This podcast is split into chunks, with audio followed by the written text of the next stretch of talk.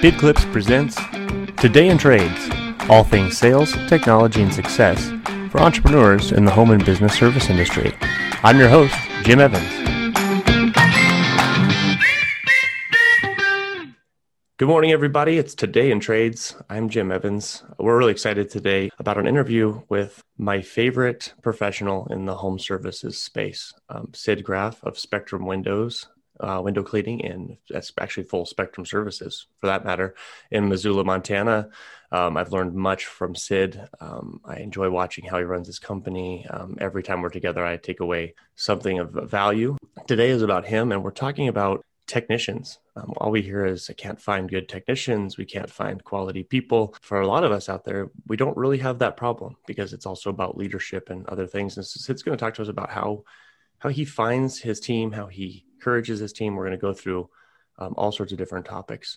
We also have Caleb on with us as well, who will be joining us um, to help ask questions and, and dive in with Sid. So, well, Sid, um, yesterday you were rappelling off of a, a building. Uh, I wasn't joking when I told you I'm jealous. That sounds like a lot of fun. How was it? It was actually nice yesterday. It, you know, thankfully the sun was shining. It hit 42 degrees. Um, it, you know, in the, we're in the middle of January. It could have been 10 degrees in a completely different scenario. So it was, it was quite fun. I was thinking about that. I said, you know, and, my, in Missoula, could be really exciting and beautiful, or it could be an absolute disaster. So good for you. I'm glad you're safe, and I love that you're still out there with your guys. I think that's an important leadership quality to jump on jobs here and there and and be there with them. Definitely, yeah. And it, you know, it it it's amazing the difference it makes when you just send guys out to do stuff, or when you show up and do it with them. That because um, your your team will develop these ideas that oh, he's the boss. He just, you know, I don't know what he does. He eats ice cream in front of his computer all day. Uh, who knows? But he never works. That can be the the thought. Absolutely. No, that's a really good point. I think sometimes we forget that as leaders, and then we know what we're doing is important, but often we forget about perception and about our, our and I think it's just a time with empathy. We get a chance to see how our team's doing. It, there's nothing, there's one thing to pull in a meeting and sit them down. There's nothing to actually be with them while they're working and, and hear them and, and feel what they're going through. Yeah, 100%. All right, Sid. Well, I'm going to go ahead and dive in here. The first question is really pressing from from my perspective is uh, let's talk about your Google reviews here. So um, I don't know how much prefacing we've done here, but uh, these are the best I've personally ever seen in terms of the volume and also the just they're all five stars. So for for everybody that's listening and watching, they're all five stars. So can what's up with that? Can you talk about that just a little bit for us? Well, first of all, I want to tell everyone he is 324 five star. So Sid, are you buying those leads on the on the black market? 100% all of them are authentic and honest reviews. That's that's one of the things that's that's super important to us is that every review had to be real. To be transparent, in the beginning we had all five, five, five, five stars, and I had to ask one of my friends that is a customer. I said, "Please give us a review." I said, "But don't give us five stars. I need a four in there so that it seems like they're not fake." And he's like, "Can't do it. Sorry, it's it's going to be a five. Um, and um, we we have buried in there somewhere. There's one three star review and one four. We we one day. Well, I'll, I'll tell you, the, like the importance of reviews can't be overstated because we you know we have a goal to be you know the the best company in our area to be the first choice that people make. And so how do people make that buying decision now? They pull up their phone and they go okay siri window cleaner in missoula. Or they go you know okay google. They they just say that, and it pops up on their phone, and you automatically on on uh, you know the Google My Business page, you see the maps and you see the highest reviews. So I went, I need to have ten times as many reviews as the next competitor. And so you mentioned, and we're at 325. Next competitor, I think, has 41. So we're close to that 10x. We used to be, but it's hard to keep that gap, you know, at, mm-hmm. at 10 times.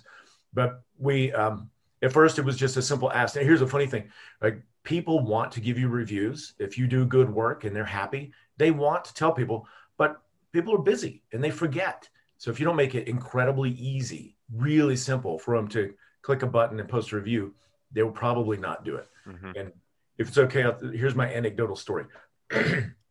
Excuse me. We had, um, I, I, think it was six years ago. Uh, there was a big forest fire outside of Lolo, and a lot of our customers got bombarded with smoke. I mean, they were like on the edge of the fire. They had soot and smoke, so we decided to to do something great for our customers and great for a cause that we support, and that's the Watson's Children's Shelter. We said, I just messaged everybody at Lolo that was in our customer base and said, hey, we would like to come down. We'll wash your exterior windows for free because we want to help because of you know the the fire and you know help kind of put your life back together is a small contribution. That in exchange, what we'd like to do is anything that you want to pay, make your check payable to Watson's Children's Shelter. We're going to donate any money, and we anticipated people would you know write a check for the amount that their normal cleaning was, and most did. Um, and I said, here's the conditions. When we're finished, we'd love it if you would you know pay Watson Children's Shelter and then post a nice review for us. And we had eight people that we did on a Saturday, and every single one of them was very thankful. They agreed readily. We'll post a review. Out of those eight that said, Yes, I will, and we just gave them the big freebie, how many would you guess actually posted a review within the next two weeks? Half. Okay. and it wasn't, and these are all nice people and they all really meant it. Mm-hmm. And uh, they, you know, I was like, it's really easy. Just go, you know, just Google us and do this and click this button, and then you'll see the thing, and then find the review thing. And one person did, and I was like, oh my gosh, I just, you know, I just gave you a free car from Oprah, mm-hmm. and you didn't mm-hmm. bother to give me a review. Um, but I realized it was just because it wasn't simple enough. Now we have a process. When we finish the job, I mean, we we plant the seeds in advance when we schedule. When we, you know, the crew gets to the door, they say, you know, good morning, Jim. We're here to clean your windows. I'm Sid. This is Caleb.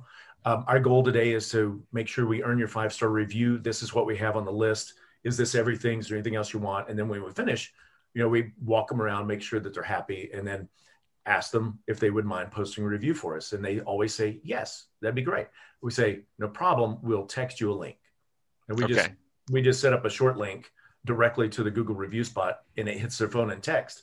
And what do people do? Bing, click, post a review. Right. It's instant. And we probably have about a 50% review rate. So your process has really changed ultimately oh. from from where you started, even maybe early on to now yeah. in terms of that. Yeah, you're steering yeah. people right to those. Yeah, to I heard, I, I, heard I heard a few things that were awesome there. First of all, um, I hope those of you listening are are hearing that. You know, you, Sid wanted to help out, and what a great way to help out your community. Um, and and it does a couple different things. There's no better marketing than um, selfless philanthropy. Go do something for your community so that people see your brand, they see your team. It helps your team, it helps your technicians to know what your company's about. So we're going to leverage some of that into the rest of this conversation. But more importantly, I think Sid had, had it been easy then, of course, I bet you everybody would have put the review in. So that actually doubles back on our last episode, Caleb, on you know Sid just validated the five things that winning companies are doing that the losers aren't, and winning companies are using technologies, whether it's BidClips, Podium, mm-hmm. um, texting. They're getting that link to people easy, you know, and and um, you know thanks to our sponsor BidClips for example they at the when you hit completed on your job it automatically emails texts them um, and messages them a link and says please review us uh, on its own. No one has to push a button. Mm-hmm. and so um, le- leverage into those different tools um, but more importantly i don't want everyone to, to miss that there was a fire that ransacked a community and said said i'm going to step in and help out. So not only does that, that i mean the, the reviews are the byproduct and but the the actual antidote was grab your team and go do some things for your community. Some of you are new, maybe um, maybe you're just getting started and you can't afford to do all of that. It can be something as small as an afternoon at the at the food bank with your technicians. Bringing them along with you to do things for your community is the best way to not only internally build your company and then externally. So, Sid, that's actually going to pave a really nice path into um, the next question, which is um, what do you attribute to your success in retaining technicians? I, you know what? It, I, I really love this question for so many reasons. Mainly, you you know you you did send me an email that had these are some types of questions we'll ask, and I read that, and I thought the irony today. So here's the irony. So I'll I'll be like I know when I talk about my business, I want everybody to think it's fantastic and I'm amazing, you know, because that's everybody does. Everybody wants that. Right. But I'll be incredibly transparent with you guys. So we have had throughout the years, this is our 17th, 17th year in business in this location. And we've had great staff. We've had solid retention for a seasonal business. But 2020 was an absolute challenge. I would say disaster, but it wasn't really. But it was so challenging. We actually, uh, Jim, Caleb, we had 100% turnover in our team. Wow. Only Wow. only our senior, our highest level management is the only person that's with us now that was with us at the beginning of the year.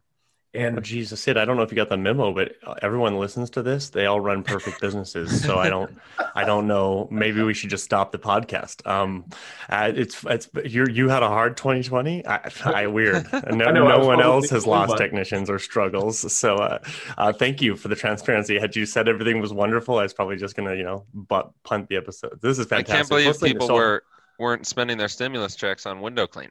That's what Well, I would yeah. expect. Well, but I think we didn't have any problem um, having, maintaining, or gaining customers. We Mhm. right. business didn't slow down that way, um, but we had the perfect storm. And you can say, "Oh, it was COVID." There were there were a lot of things. I, we called it COVID stress. Everybody's stress level, you know, went from Mhm. 10 in the background to 90, and and that was hard. So we had a handful of our employees that that imploded under their self-imposed pressure, and they just Mhm. they couldn't have contact with anybody else, and so it didn't work, and they went their own way. And we had a few people that be- they're like, it's kind of like due to COVID, I'm moving back to Florida. I'm moving Sure. to Idaho. And so shoot, these guys start. And it was funny because the beginning of the season, I had five returning experienced all stars. I'm like, this is going to be the most amazing year. We're mm-hmm. starting with a really solid base. We put culture pieces in place. We're going to rock. And we we immediately we had hired and trained. We had 12 technicians in the field. Everything's running great. I was out of town for a week. And the week after I came out, in a two week period, we went from 12 technicians to five and right in our busy season. So that I mean that's that's worse than a wobbly wheel on a grocery cart. I mean that's that's Mhm. troublesome. but it it was well you go you know one of the the biggest things about business ownership is you adapt to the scenario.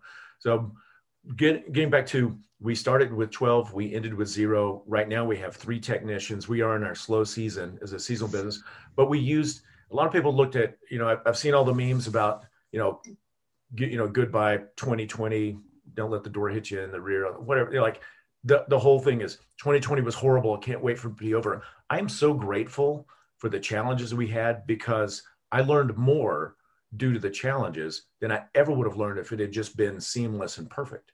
Hmm. and here's what we did. We we have this downtime. I took two weeks um, off no phone no anything and just reverse engineered what the outcome needs to be. One of the biggest challenges we've faced with staff as a seasonal business for 17 years is people need to work or they need income in the winter. So what do they do? Well we lay them off for the winter because there's no work. So they either go on unemployment they go find another job. And all our best employees go find another job because they're used to work. They love to produce. They're hustlers. And they always go with the promise that i'll see you in the spring and we keep in touch and half of them end up just staying with their new job or they go with a new opportunity. So we don't have the the retention base that we want. So we retooled uh, everything. We started with like this is the end goal. We want to keep our people and we want to pay them enough where if they're a, a dual income family they could buy a house in missoula. That means going from you know a, a nine month technician averaging you know 25000 to make sure they average 35000 but we pay that over a year's time. So we've we renewed or we we changed the way we handle our technicians this year. I mean everything works in theory. We see we'll see how it works out this year but we're going to give them teachers pay where they work nine months get 12 months pay. And they're part of the team. That way they don't have to go look for something else. And they have two and a half full months off. They can go snow ski they can go to mexico they can just you know rebuild a motorcycle in their garage all winter long. Um, and then we can pay them more but that involves retooling almost everything we do. We had to renew the budget. We had to look at what does it take to support a higher wage? How do we you know spread that out over 12 months? And that means you know reconditioning our customer base. We have to raise some prices. We have to release some customers. We'll have to expand the way we do things. And all of that you know most people are nervous about raising prices. I am. Um, so we looked at ways how can we in, increase our prices but increase the value we provide even more to uh, not necessarily justify everybody understands prices go up but to make sure that we support the price increase by providing more value than what we're charging this is a long answer to a very short question No, it's, it's a rough- fantastic, and Yep. and and I I want to. Uh, there's a there's a ton to unpack here, and I want to uh, hit a few points with you to um that to make sure that we're all we're, we're there's a lot for those of us listening here, there's a lot to understand. First of all, for me, being a fellow um, owner myself, first of all, most years we've struggled with finding customers, right? For a lot of years, it wasn't necessarily retooling. I love what Sid said. This was a chance for him to retool internally because a lot of us out there, we did see um, Caleb's in a different, um, you know, those of us that were locked in our house with our families, we did spend our stimulus money on fixing up our house because that's where we were living and cleaning it up. And so, Sid, retooling internally, that's a scary thing to do. Was that scarier um, than trying to find more business or increase sales? It's probably scarier. It's definitely more difficult because most people are outward looking. It's like when you talk to a fellow business owner, and, and always the question is like, what's the size of your business? How many technicians do you have? What was your revenue? And honestly, if you go, well, we had a million dollar year, I'm like, wow, you're amazing. That top line number doesn't matter. What matters is what's your bottom line net, net, net profit? What did you keep? And so that's kind of, we're looking at the net profit within our business as people.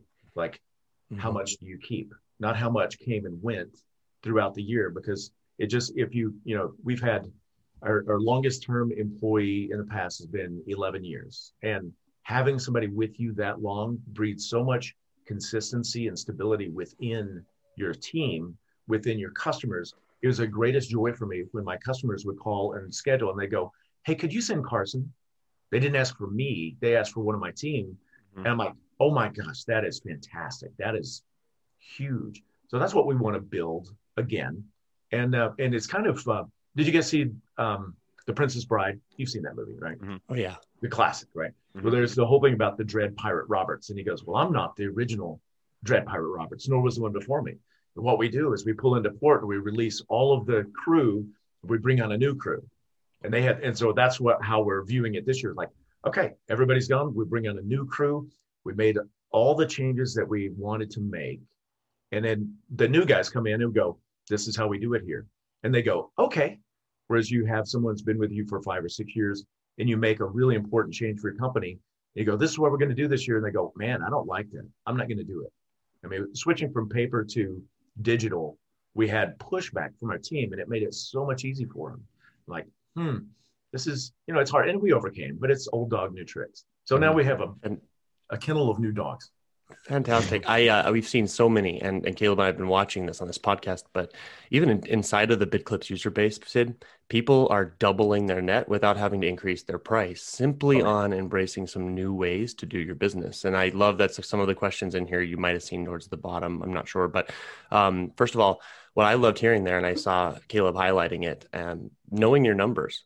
And uh, Caleb, you know, Caleb's worked for me for a lot of years. Speaking of coming and going, he's come and gone and gone to other jobs and come back. And um, I remember the best improvement, and Caleb, correct me if I'm wrong, or the times that we were the most happy is when our team all knew our numbers. We knew how we were doing. We knew what we were trying to do and where we were going together, not as a disciplinary measure, but as a, as a goal and as a, as a focus. So when you're making that change, um, you're making that change to, to your to your team, you're bringing on kind of a new line and making some changeovers. Um, what are a few of the things you did internally that um, that that helped you to get to that bottom line? And I love everyone. Listen, I, I love that he said it isn't about what you make in sales. It isn't about how many technicians you have. Really, it's about what's your technician revenue per hour. Go see our earlier episode on how to calculate that. Mm-hmm. Your revenue per hour. Take your hours worked by your guys, your team. Take your sales, divide it. That's your productivity number then, secondly, um, what's what are you taking home? Because a healthy business will be able to take care of their people through the winter. A lot of you listening right now lay off a big chunk of your staff. Home services is seasonal. Hats off to you, Sid, for getting creative. That's this is really awesome. I'm actually going to probably double back to you on a podcast uh, um, in a few months, and we'll see how it's how it fleshes out. But I'm really this is exciting stuff. So, um, Caleb, do you want to um, ask any questions on that specific topic? Yeah, well, to your point, Jim, um, you know, numbers are so important, to, especially in our industry. Um, so, how often do you um, review sort of your numbers with your technicians? Is that something that's part of your process that you like them to be aware of that, or is that more something that you internally handle? Uh, we've always done that internally. We handle it with you know with our management team. Everybody knows the numbers there. I've I, I really would love to hear from you guys, like Jim, how you as an employer turned around and started sharing your numbers with all of the team. That's something I always wanted to do. I make it available. You know, we'll have our Monday muster, and I'm like, anybody wants to learn how to read a you know a P&L, like I'm happy to show you. I would, you know, you can ask me anything, and I've just made it available. Like you can know our numbers, but no one ever said, yeah, I'd like to know your numbers. So I never pursued it, which is is very different from what we are doing this year. Like we've we've got three main thrusts. One is changing our pay structure so we have year-round pay. Um, for accountability within the team, we set up a new KPI structure and we're building out the display right now and a big TV on the wall that displays it every day. People walk in and they know what was our, you know, each by team, what was their average revenue per hour, what's their production rate, how many callbacks have they had in the month, and then every team is listed. This is from the technician side. Every team is listed so they can see everyone else's KPIs, and it becomes it's a sounding board, not a. Um, yeah, there'll be bragging rights, but it's not a punishment either. It's like, oh, you guys suck. We're we're not going there people will do that, but that's not the point. But the point of it is so that if everybody knows the numbers, if they know the goal, then then they can see the progress. And I think you know it's healthy to have that level of competition where people can look at it and prod. You know, I'm sure you guys same way. If if you and I said, hey, let's have a contest to see who can get the most reviews this month, I want to win. I, I don't want to come in second. I want to just even if it's by one review and I'll whatever it takes, I'll fight for it. But the even if I come in second or third, I'm going to do better than I would have if we hadn't competed on it. Very good. We have another. So this is part of a series about technicians. It's not you can't tackle this in one episode. our, our, other episode is called the Big Board: How to share uh, and create that competitive climate that's productive and that is something i've done a lot of things really terrible and uh, i'm just like you caleb can tell you all the things that i have failed as a leader but things i've done well have been to i'm a, I'm a coach i'm a competitor by nature and I, I think that the next generation including caleb they like to compete and whether it's gaming or they want to be part of a purpose. Competition isn't um, as vulgar as it sounds like Game of Thrones. It, it's being part of a purpose, and so that's another episode. And I um I encourage all you to listen to that episode. Um and uh, and so Sid, the fact that you're putting that up, that that monitor, whether it's a monitor, everybody, a little piece of paper, or you go to BidClips' website and you do your technician productivity tracker and you and you pop out your own little big board every week. The point is, Sid, in one of your videos on YouTube, you come walking in, you're like, let's meet the team. And they're all clapping and standing around. And I yeah. love it because it's like how often are we getting all of our people together? Like once a week, do you actually set aside an hour to go over your numbers? Not uh, hear us out. Sid's not saying you go over the numbers so that everyone can beat up on on Tommy for not producing. The, the goal is to get around and say, Caleb, congratulations. You had a great, productive week last week. And of course, the technician will say, Well, he had the big old job at the hospital, and you can get a little bit of banter. And then, but more importantly, is to say, What's it going to take to get all of us and our average higher up because we're all as strong as our weakest player? And maybe the new guy needs a little bit of help. You know, where were you in your first three months working here, Tom? And, and bringing stories together so that you can help each other, just like a basketball team or a football team.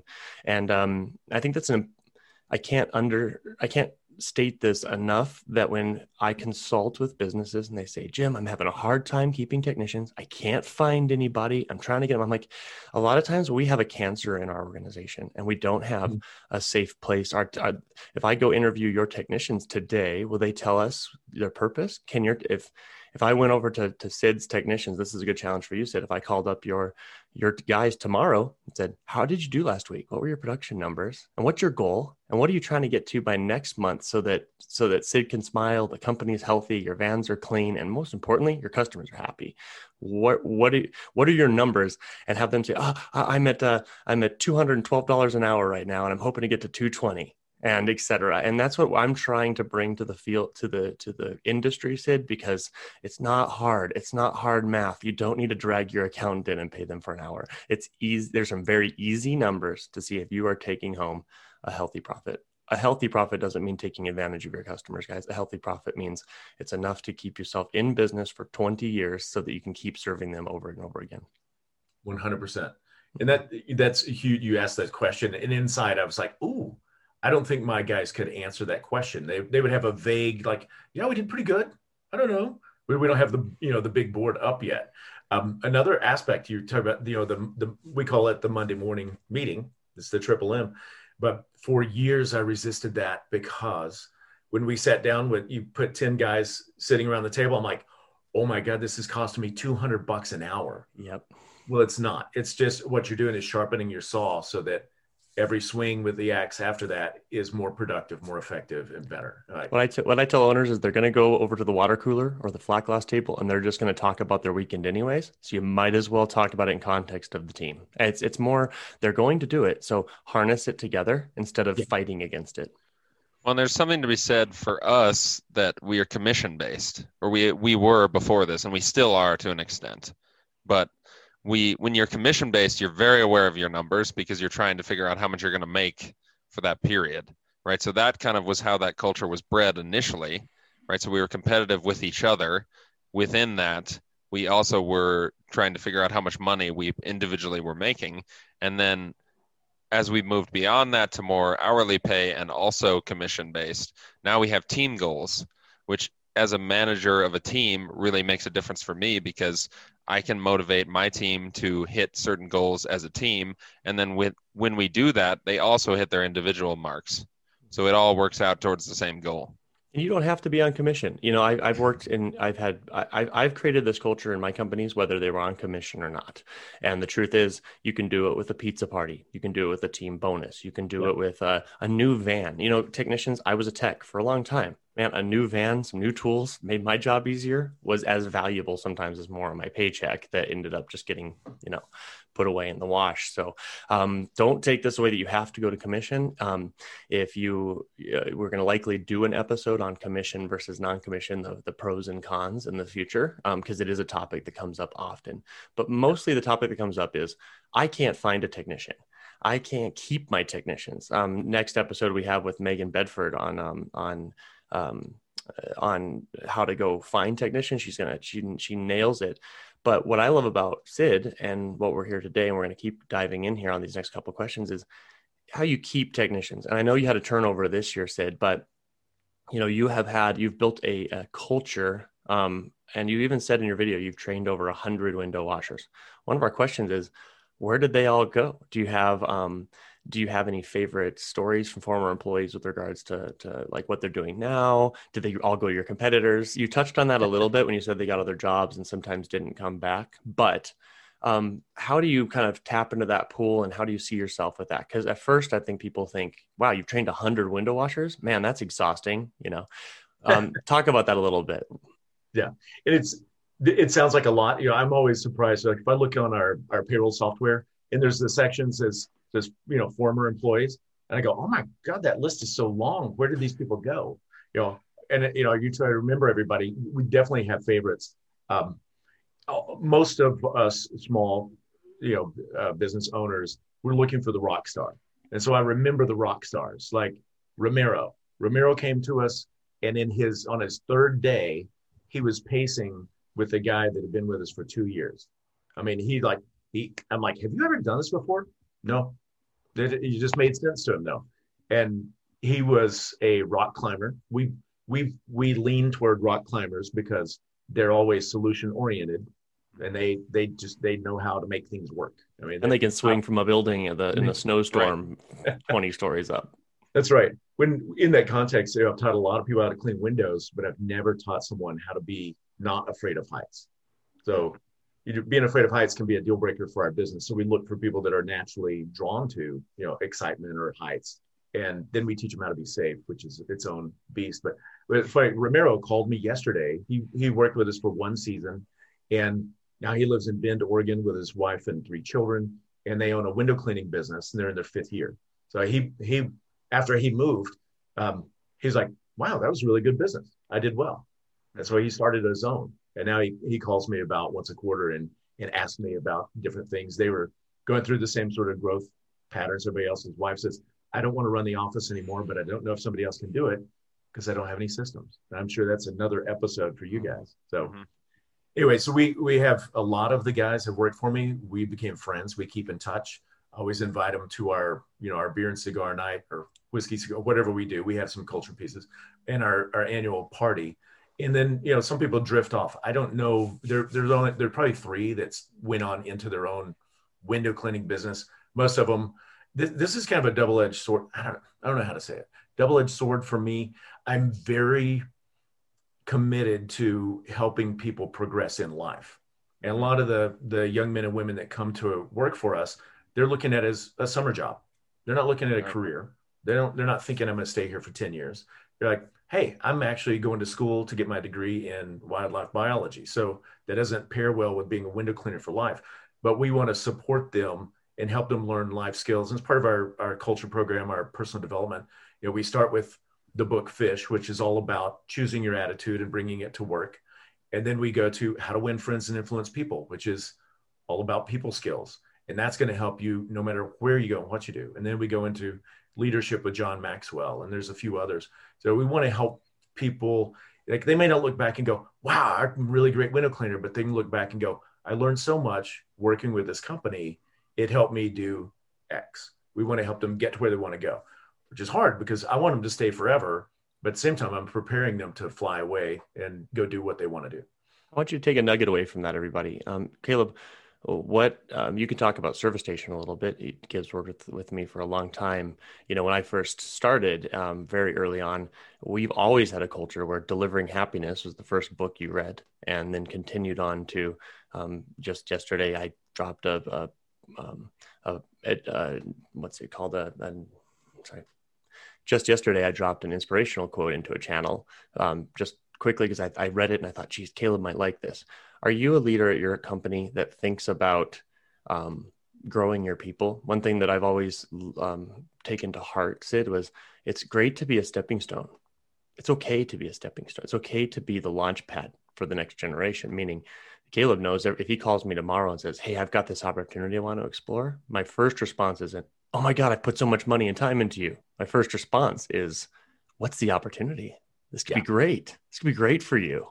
And it, you know and very rarely do they go compete with us. And if they do i'm like good i built a good competitor who's going to just going to run a good business. And i think that goes back to leadership as part of retaining employees. So caleb talk to that a little bit because now caleb he started as a commission salesperson remote working all over the world before the pandemic and now he's running a team inside our mm-hmm. company. And talk about that a little bit caleb and what you've seen. Well absolutely. Um, that's such an interesting dynamic that you walk. And and Sid, you mentioned it being a double-edged sword, but you don't want to lose your people, right? You know, just considering my own team that I work with day to day, we're in Zoom meetings about six to eight hours a day, just between calls, talking to each other. Like I've I have really I have a coaching background as well, so I have a strong influence in that regard where I just want to talk to my guys. I want to get into what they're doing day to day. I want it to be a culture where they feel like they can say whatever they need to. They can access me for help whenever they need to, or just figure it out on their own. Um, and so that part of this, as a team leader, certainly if I were to lose one of my guys, especially one of my better guys, that hurts me for my productivity, for my phone answering, for all of that. But you just have to be comfortable with that aspect of it where if it's a great opportunity, you know, by all means, that's that's good for you. And Jim, of course, has always been open about that with me. And so I think him having him giving me those opportunities has bred that within me as well as a team leader. To if there's good opportunities, you know, even one of my guys called me a night before a, a day of work and said he he had a friend in town and wanted to go get a cabin up in Missoula area, up in the Lolo area. And of course, that puts me in a bind for that following Monday. And I was very annoyed to say the least. But I let him go, you know, because I want him to enjoy his life and I want him to take those opportunities where they are. Because if it was me in the reverse role, I'd want to go too, right? And that's what keeps people around is the, is us caring for them. Now, that same token, there are times I remember a couple years ago, Caleb called me. It was you or Gabe, I can't remember. Called me and said, "Hey, boss, we're gonna go, we're gonna cut out a little early and go golfing." Uh, and it was like 3 p.m. on like a Friday, and I said, "No, no, you are not. Um, we have commitments here. We won't have enough coverage. We made a promise to our client, and I, hey, I would love to golf. That sounds fantastic, but no, I need you to take one for the team.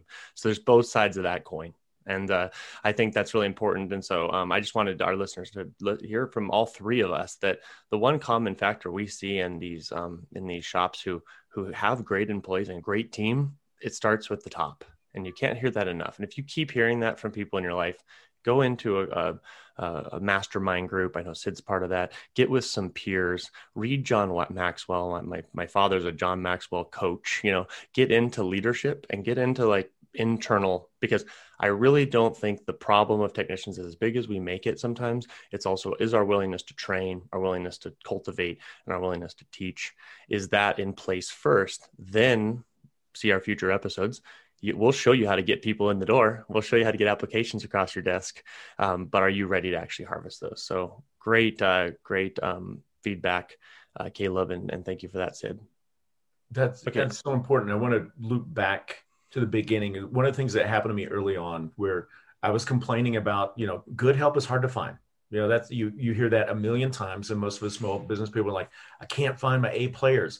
And somebody said, Is your company a place that A players want to work? And I went, Oh crap. Like you you you have to build from the inside out. If you want to have a rock star team, you need to be the kind of company where rock stars want to work. Why do people want to go work at Google? Super creative. They have free food. They, you know, they've a popcorn machine and a ping pong table. I don't know what their culture is, but they have a giant culture piece that's part of the the workplace. And so we, you know, we can't have foosball and and ping pong all day long. But what can we do as a team that makes it that makes it appealing? One, people's need has to be met. They got to make enough money to want to stay. So they're not just like searching for the next, you know, 50 cent raise somewhere else. And then Two, you know, I have the pieces of the pie that make it fun. A lot of that we have already talked about. It's it's not just fun, but it's you know, it's the competition, it's the productivity, it's the purpose.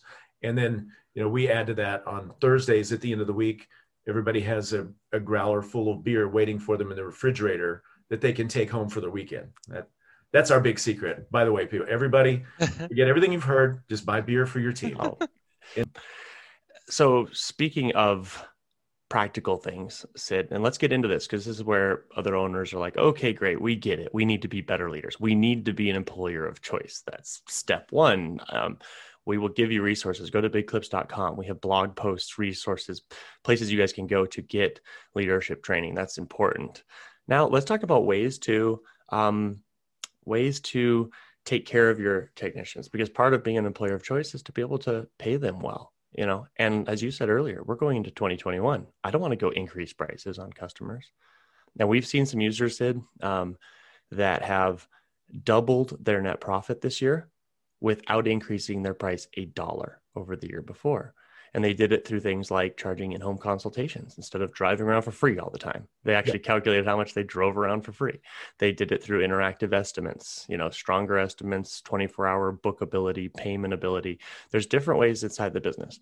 What ways are you trying this year in your company and what ways have you always wanted to try but maybe you're a little bit nervous and what things are your secret nuggets for for those out there that are that are like okay i buy into all of this and i'm going to create the culture but how do i just pay my people yeah those, those are huge and they're really not that daunting it, the thing that you know this year surprised me i spent the last couple of weeks just working on the business with zero distractions and I relied on the math. We I built a spreadsheet. It's like, what if we do this? We do this. Here's the result.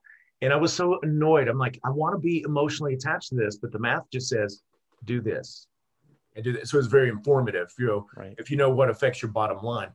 Um, so here's some of the things that we're doing this year. One, we did mention that we're increasing prices, but we start that with we did um, you know i'm the 80 20 guy in our world our show is the 80 20 show so i did something that honestly i had not done before we did an 80 20 analysis on our customer base and go where's the money and and it was and it's always revealing i ran the numbers like 45% of our customers provide 82% of the revenue.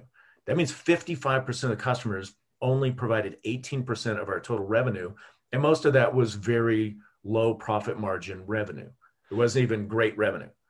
You know so you go if you were just thinking business and you know not being ruthless but just go by the numbers you go the first thing i'm going to do is release the bottom half of my customer base because they only produce 15% of the revenue. So half of the the phone calls headache scheduling goes away. And then you free yourself up with a little bit of time to fill in with higher quality work. You you instantly like this it's so counterintuitive to say i fired half my customers and my profit went up but that's exactly what will happen Yes. But, and then, but that's scary, you know, because you want to be a company that says yes, right? You want to be a company that comes in. When you did that uh, breakdown, did you find it was geographical? Was it accounts versus cash? What were the, what, how did you identify that 15%? Some of it was geographical. We, we really, I mean, it was very top level. It was just what's the average ticket?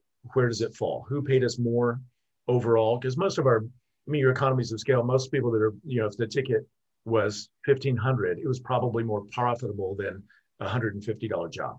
Because you have the same drive time the same setup time the same two technicians you're you're going to make more on a bigger ticket usually if it's if it's bid correctly.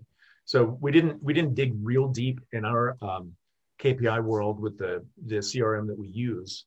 We couldn't get as granular as we wanted to to find out what was the profitability on each job. So we just started with that that top line.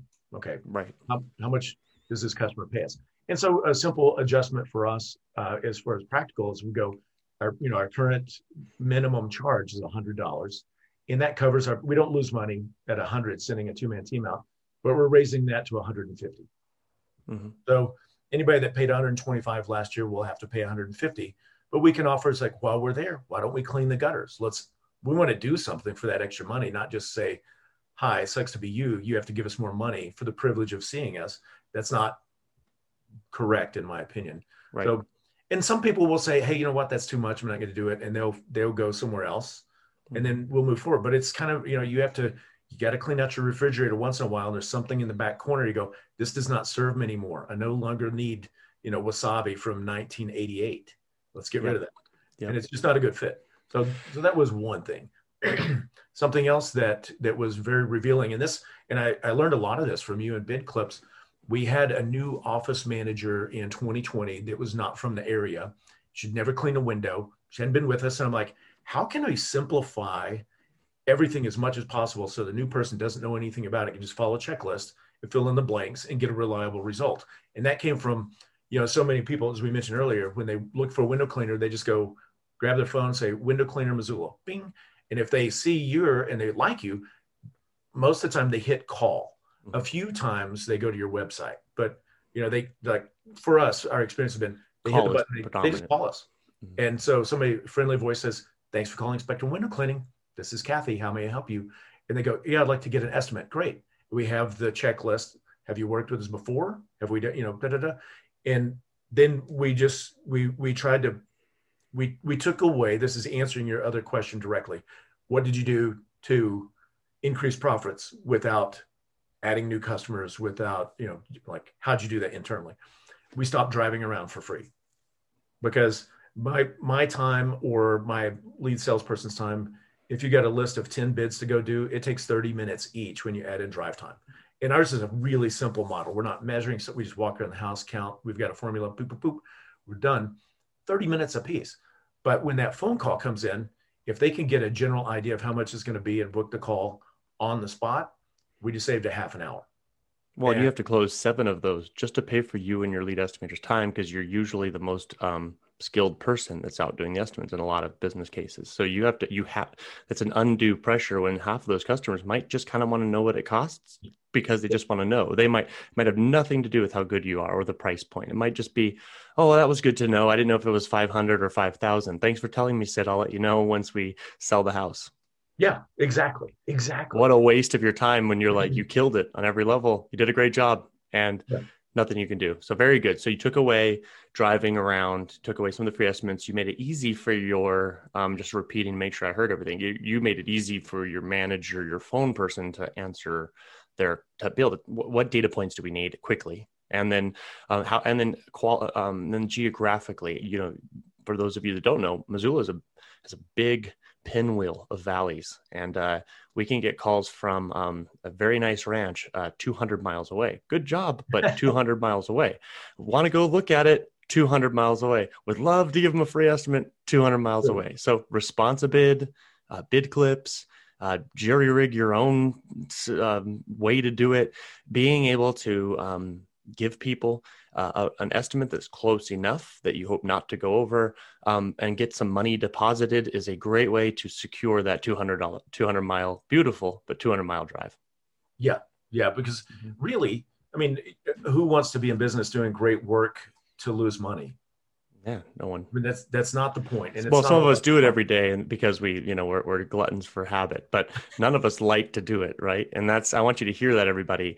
We are busy. We're not great busy. Everybody tells me they're so busy this year, and I just need you to join in to lean into Sid's 80-20 program, lead into these things because you can't be unprofitable busy or you're just working your way out of a job and that's so frustrating so our, i hope you hear what what was just said and at the lowest level and this is kind of a quick wake up everyone if you've fallen asleep at the wheel listening to this know your numbers profile your customers. And here's what i like to t- ask people. What's the cost to qualify? What's your cost of qualifying the customer? Because you don't want to say no to people but you have to qualify. You have to say is this for you or not? It's a it's your filter of a, is this going to be a good relationship? What is that costing you right now? And when businesses really dive in they find out they're spending a lot of money on estimates and on chasing people around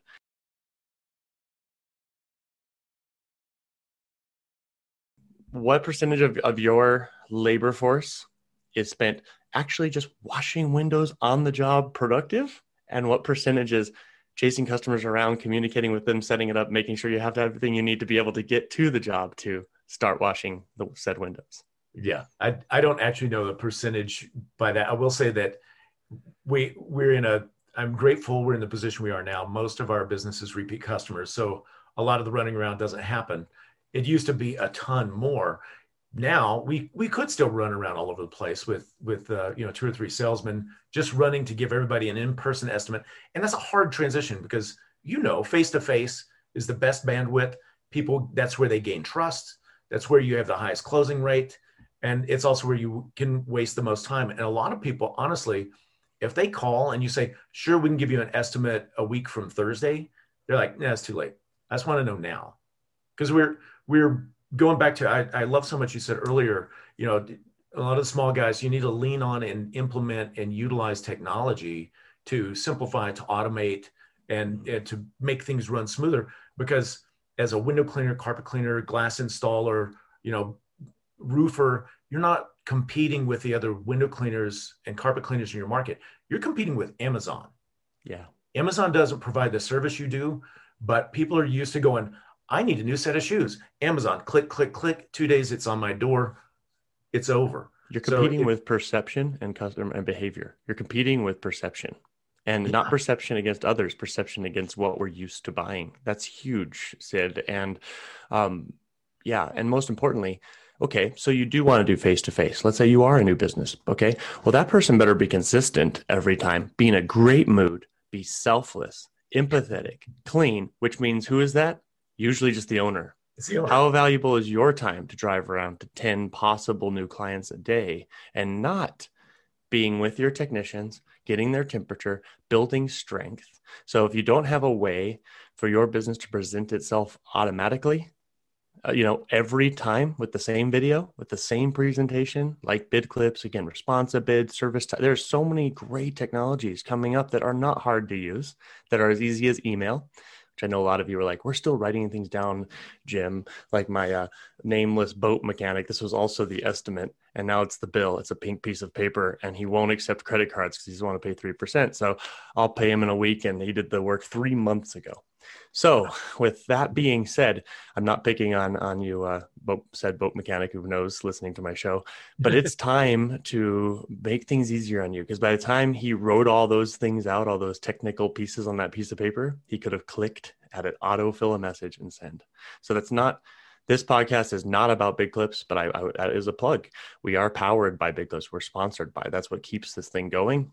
But we're more about making your life easier. The trades can be fun. The trades can be a good business. It doesn't have to be so clunky. So thank you, Sid, for that. We both get excited about that because both of us see that as the future. And again, if you guys don't know Sid and you don't know what he's up to and you don't know what they're doing in the bigger window washer space, please lean in. There are so many peers. I, I got to attend one um, in Atlanta a few years ago, and I watched Sid get up on stage and just fire people up. And I was like, man, if I was a window washer, I wouldn't miss this. So I wanted to give a little plug to make sure you're involved in your associations. You're finding leaders like Sid to help you through these things. You know, um, Sid and I do this because we love to help you.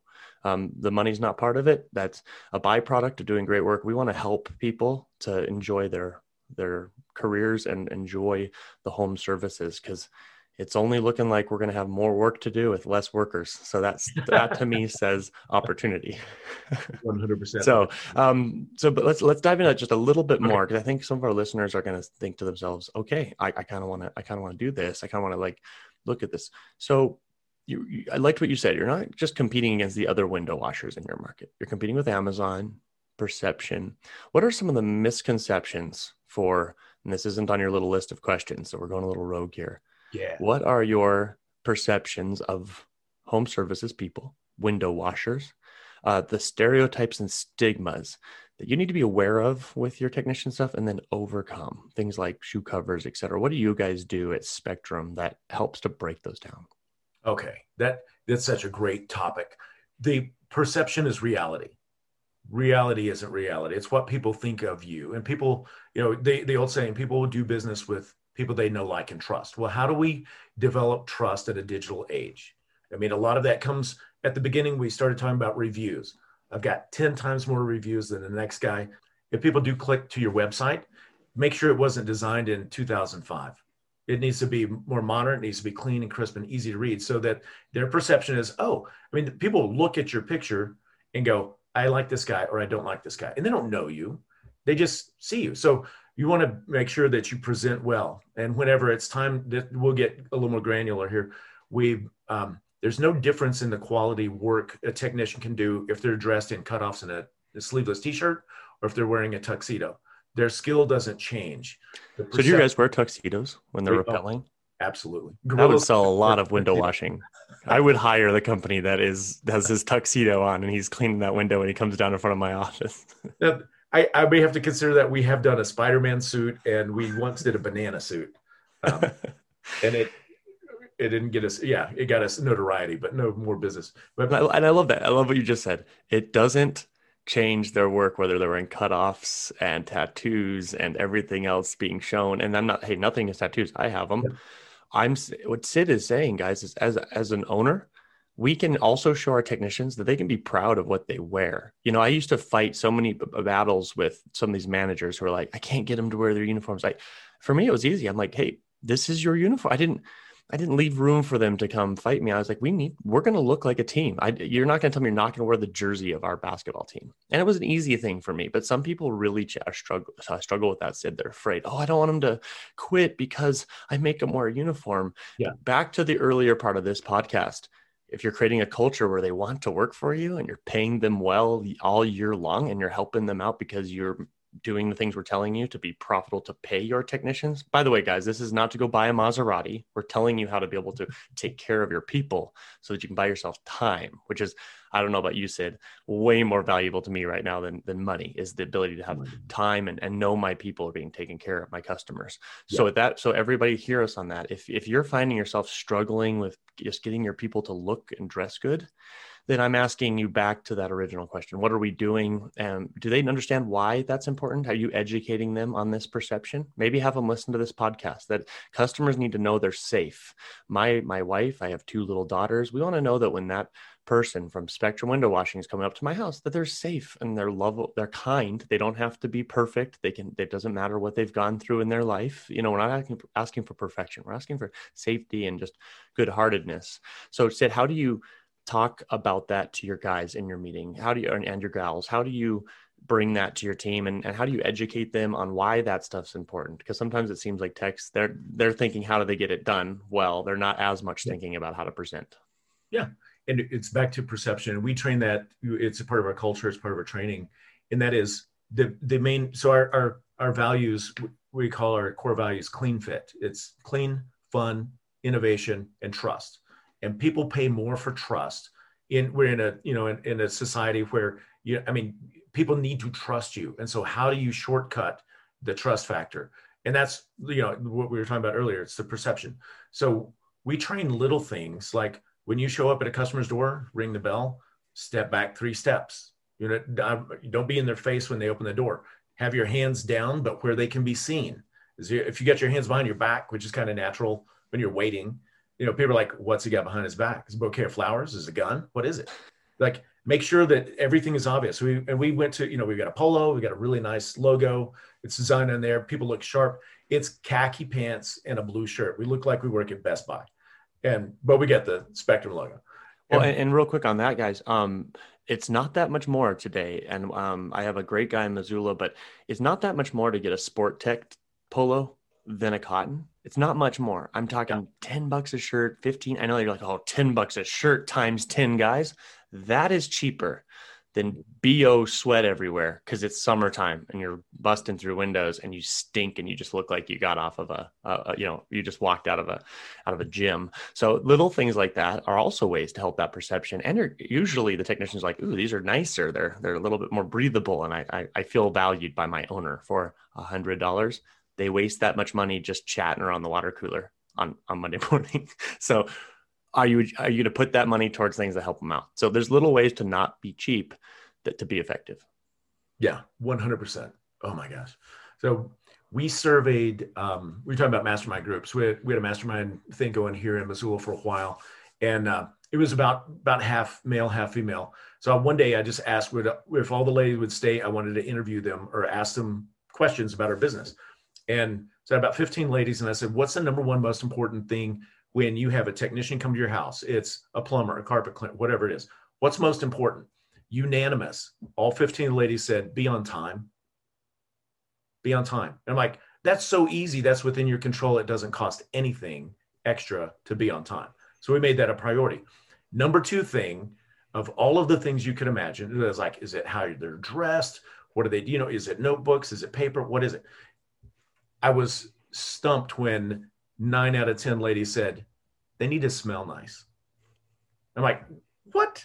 Yeah. What does that have to do with anything? Well, it has everything to do with anything. If you, you know, it's go backwards and go, who is your customer? I know for a residential customer, it's a female age 35 to 55. They're married, they're probably to a professional, and they're concerned about who comes in my house. They've got small kids. There's a lot of things involved there, and they want somebody that smells nice, not too much cologne. Don't, you know, don't don't just don't take a bath in you know an Axe body spray right before you get out of your van. Mm-hmm. Just smell clean. I'm like, if that's important to most of them, we're gonna do it for everybody. And then it two, was and, the, and, and two th- keep save on your third topic on those first two guys. So on time, uh, as owners, I often see owners that I work with. Um, the reason that our techs sometimes aren't on time, well, and a lot of you are going to kill me, but it's true. It's either the techs are lazy, which sometimes is true, but really a lot of times it's that the owner we're over scheduling or over promising under delivering we're not leaving enough time to actually get there which is costly. I know you got to run a tight ship mm-hmm. but if you're not leaving enough buffer to get your guys there i i always used to think hey add five ten minutes to what you're estimating because it's going to be that much to just load the van. No it's not. Or the guy they'll say ah, it's going to take me an hour. I, will do the bid for an hour and 15 minutes because i'm like it, they, they didn't think about loading and unloading so we as leaders need to set up our technicians for success by telling them they need to be there at 10, telling the customer it's 1030, for example. No one's going to blow us up for being 30 minutes early. Okay. And they're likely to get on the job earlier and then they're home earlier to the shop. Secondly, on the smell, um, Sid said it best. First of all, as a technician, I have breathed so many fumes over the years. I don't smell anything hardly. so I, will be in the house like, oh, it's great. And my wife will be like, oh, what is that smell? I'm like, I literally smell nothing. So sometimes our technicians, we don't know how we smell. Um, and and it's right. And the little things like air fresheners in your vans and keeping your van clean also keeps you smelling a little bit better. So just kind of encouraging that there's a reason we do all of those things. And then yes, having just the right amount. So I wanted to just give two practical applications for some of you that uh, on those two points. So then the third point, Sid. Yeah, the third point was people.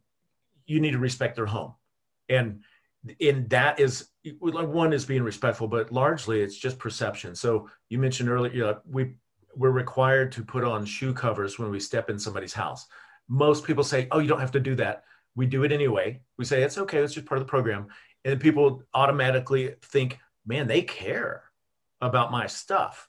So that means when they're not watching you clean a window, clean a carpet, fix, you know, change a light bulb, they assume that you care, and we do but you've just shown them and demonstrated them. One other, one of the simplest things we ever did that I resisted, we, you know, we window cleaners work out of a bucket.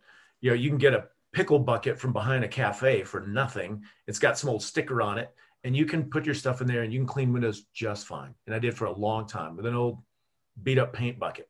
Well, it's ugly. It doesn't look like anything other than something you grabbed out of a dumpster. So we bought the rectangular, you know, solid colored. All our buckets are the same color. We stick a name tag on there, and it mm-hmm. it doesn't affect our quality one bit, but it looks nice, and the customer thinks if they if you show up in a like a nice looking vehicle, you got a nice looking uniform, you got nice looking equipment, people go, these guys know what they're doing. They're pros. Absolutely. And then it's easier to get the price point you need because that's the difference between the neighbor kid trying to do your windows. So it's fantastic. Very, very inexpensive.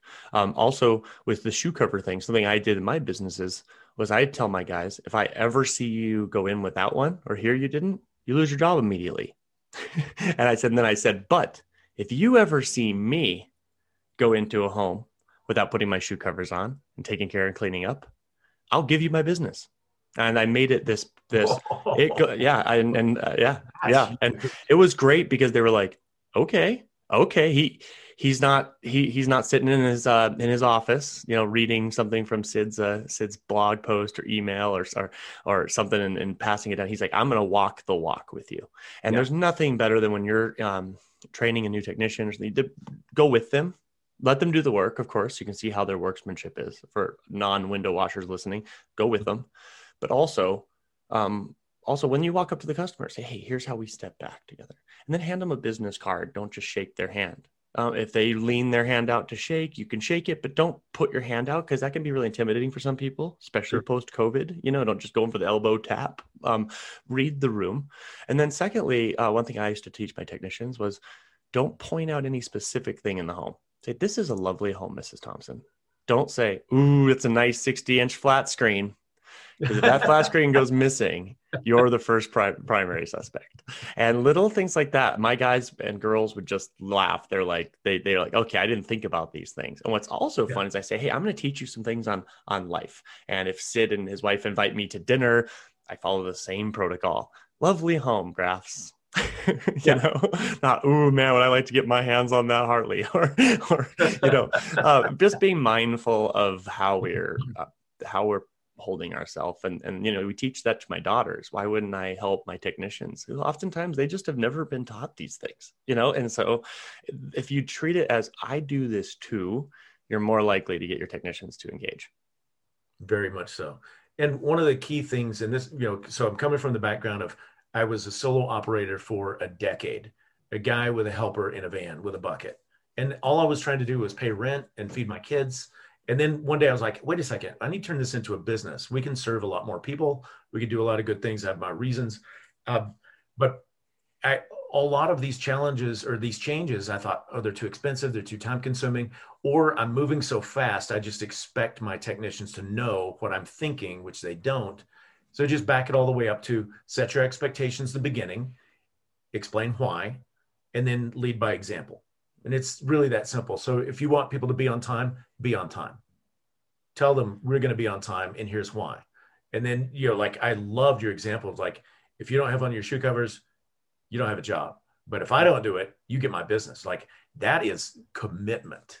Yeah, you have to, and you have to because I was a technician, and anytime that our bosses would bring something down the pipe, I want to, you know, we, you don't want to embrace it right away. So you're going to test the level of commitment. Is this a phase Sid's going through after his hoorah leadership camp? Or is this Sid's heart? And then, secondly, um, this is all relationship. And the only reason I go as, as abrasive as you lose your job, just like my service station team knows, I will forgive anything. I will work. There's not a mistake. I, I tell them on their first date, there's not a mistake I can't fix, that you could do that I can't fix. Not one. I am the customer whisperer, not a mistake. But if you ever hurt our customers by swearing at them or getting angry, you're done because the customer is my number one relationship and tied with my number one relationship. And this is where I want everyone to hear us. Tied with my number one relationship with the customer is my relationship with my team.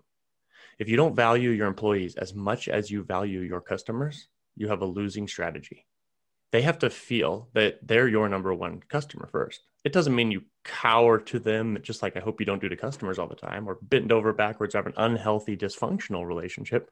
You have a good relationship. And I often would tell my technicians, hey, I'm going to teach you about relationships because this applies to a marriage it applies to a partner it applies to a father son a, a father daughter this is relationships the ability of respect perception um, thoughtfulness empathy. So don't think i'm doing this to make money or for our company. I hope that when you leave this and you go home at night you still do things like asking the customer what broke before you fix their house? Let them tell you oh man and they say that's got to feel terrible or man these windows are dirty. That's got to feel terrible to not get to see that view. That's so powerful. That's an empathetic statement. Not hard to teach. And that's all they have to say wow, I, I can imagine that you're frustrated looking through that all the time. We're gonna we're gonna make that better for you today. So I just want to bring home um, the point that if you haven't heard it through Sid through this podcast, um, he cares about his people. And I know this true of Sid since the day I met him. He cares about his people, whether he likes them or not all the time. He cares about people. We can care about everyone, whether we choose to hang out with them in our spare time. You've got to care about them. You got to care about our teams. And I think you're going to find pretty quickly, those of you out there, you're going to lose the technicians that you shouldn't have, the 80 20 rule. And you're going to lose the customers you shouldn't have, the 80 20 rule. And you're going to draw the people that align with you. And I would rather run a business, and I'm going to stop my rant here because Caleb's not here to shut me down real quick. Um, I will. Uh, I would rather have a business with five technicians that I love, care about, and know and like, and do a half a million dollars than to run a business with 20 technicians where I'm a little worried about what the experience is going on out there in my market. I just that's me personally, and that's why small business is powerful. So, um, better than both of those options is option three 50 technicians who meet together and who you can trust all of them and three, four, five million dollars in business. So you can do it all. But the day you lose touch with your culture is the day you lose touch with your customer and yourself. So that's that's my little rant on the end to the back half of this episode, and and uh, Sid we hit all of the main points that I wanted to hit today. Um, for our owners that are listening right now, for the technicians that are riding in their vans, um, what's your what are some of your you know last minute things you want to talk about or or bring home on how to how to, to how to get ahead of this topic that we hear all the time of how do we keep our good techs? How do we find them? Yeah. I, I want to say that I want to give everybody an easy button for, I mean, you just heard a lot of great ideas like, oh, we could do this, we could change this, we could implement this. And change makes most people nervous. But today, in the world we live in, in COVID world, you have the perfect reason to make any change that you want to make, whether it's with your technicians, your customers, within yourself.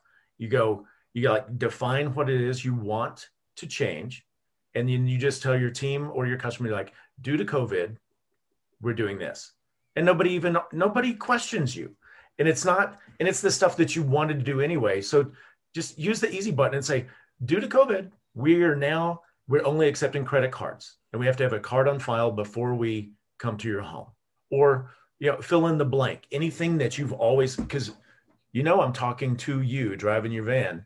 You wanted to do some cool stuff but you're afraid that your lead technician bob would say i'm not wearing a uniform man. It breaks my style and you go, you know what? Due to COVID, we've had to make some changes, and this is one of them. Here's your uniform shirt. Got to be khaki pants. Got to be tucked in. I'm wearing the same thing. We're all wearing the same thing. This is how we're going to do it. And then yep. you know whatever the the standard is, just just put it in place.